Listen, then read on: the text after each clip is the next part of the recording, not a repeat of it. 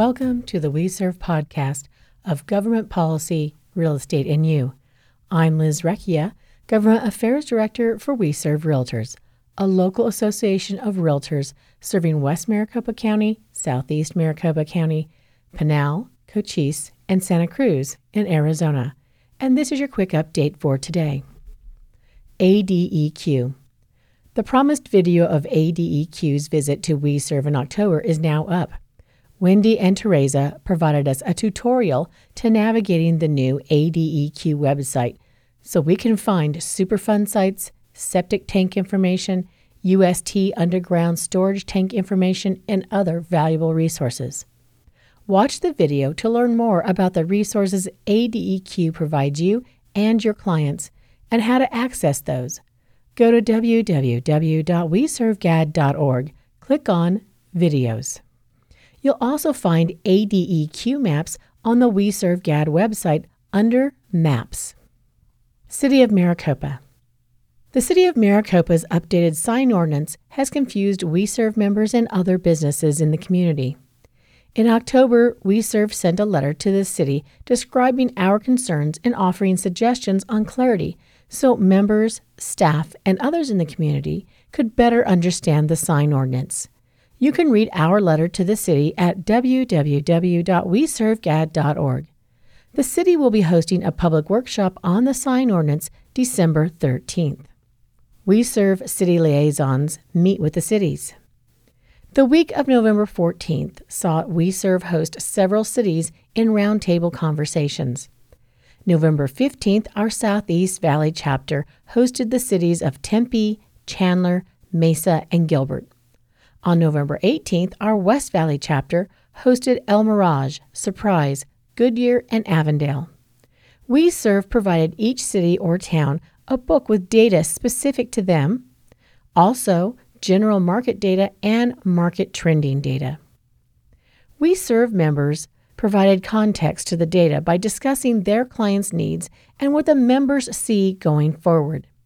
Cities were able to tell We Serve about upcoming projects and ask questions about the real estate market. It was an opportunity for members to get to know city officials and for city officials to get to know We Serve. At the West Valley meeting, Bobby Mastracci provided an overview of the commercial market in the West Valley with her thoughts going forward, particularly in the office, retail, and industrial sectors. This led to a great general conversation about the West Valley marketplace with all the cities and members relating information and asking questions. Thanks, Bobby, for kicking off that conversation. Both the cities and We Serve members enjoyed the roundtables and asked for additional opportunities. So in 2023, We Serve Government Affairs will work on providing additional roundtable conversation opportunities. Elections. The elections are over, but there are some recounts. We Serve Government Affairs waits until the canvass is complete before listing winning candidates in our local elections. So watch for our list of winning candidates across our jurisdiction in December. Independent contractor status. The Department of Labor has proposed new rules for workers to qualify as independent contractors. You can find the proposed new rule in the Federal Register. Public comments are open until November 28, 2022.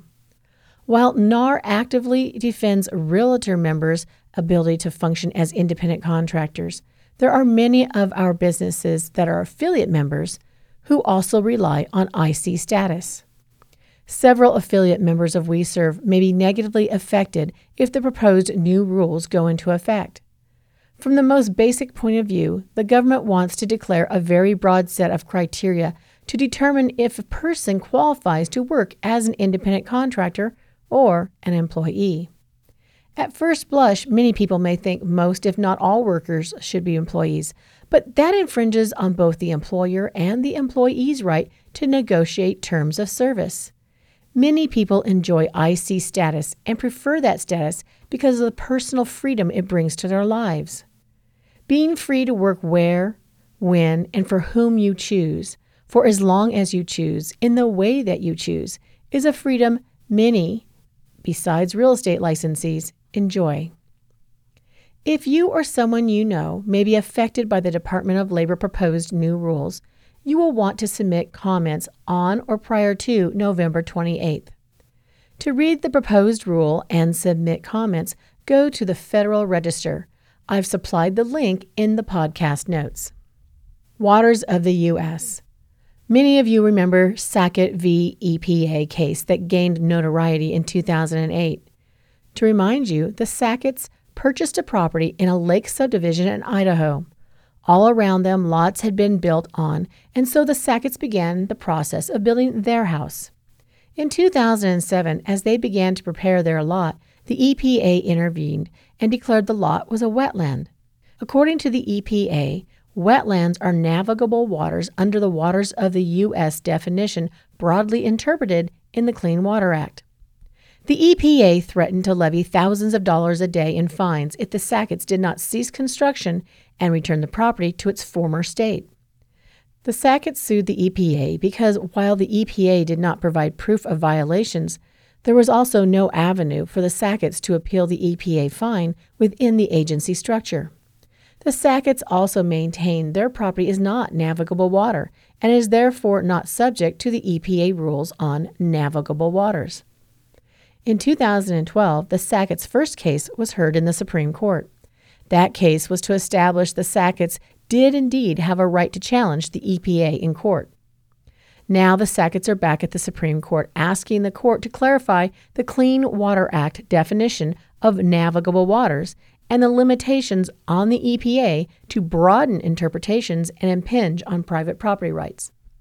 The case was heard on October 3, 2022.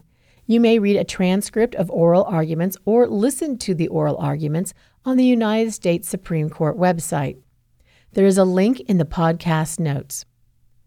The court's decision will be important to private property owners across the country, so watch the court for their decision.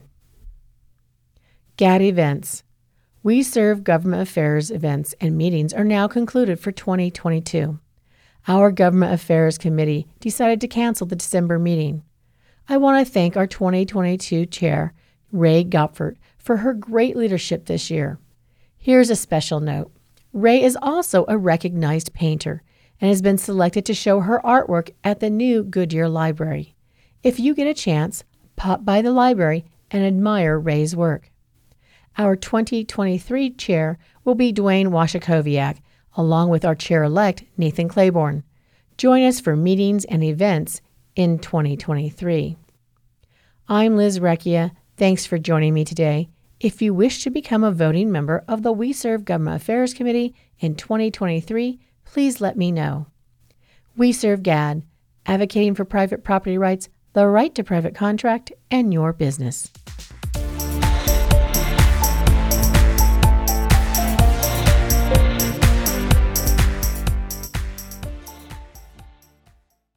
This podcast is part of the C Suite Radio Network, turning the volume up on business. This podcast is a part of the C Suite Radio Network.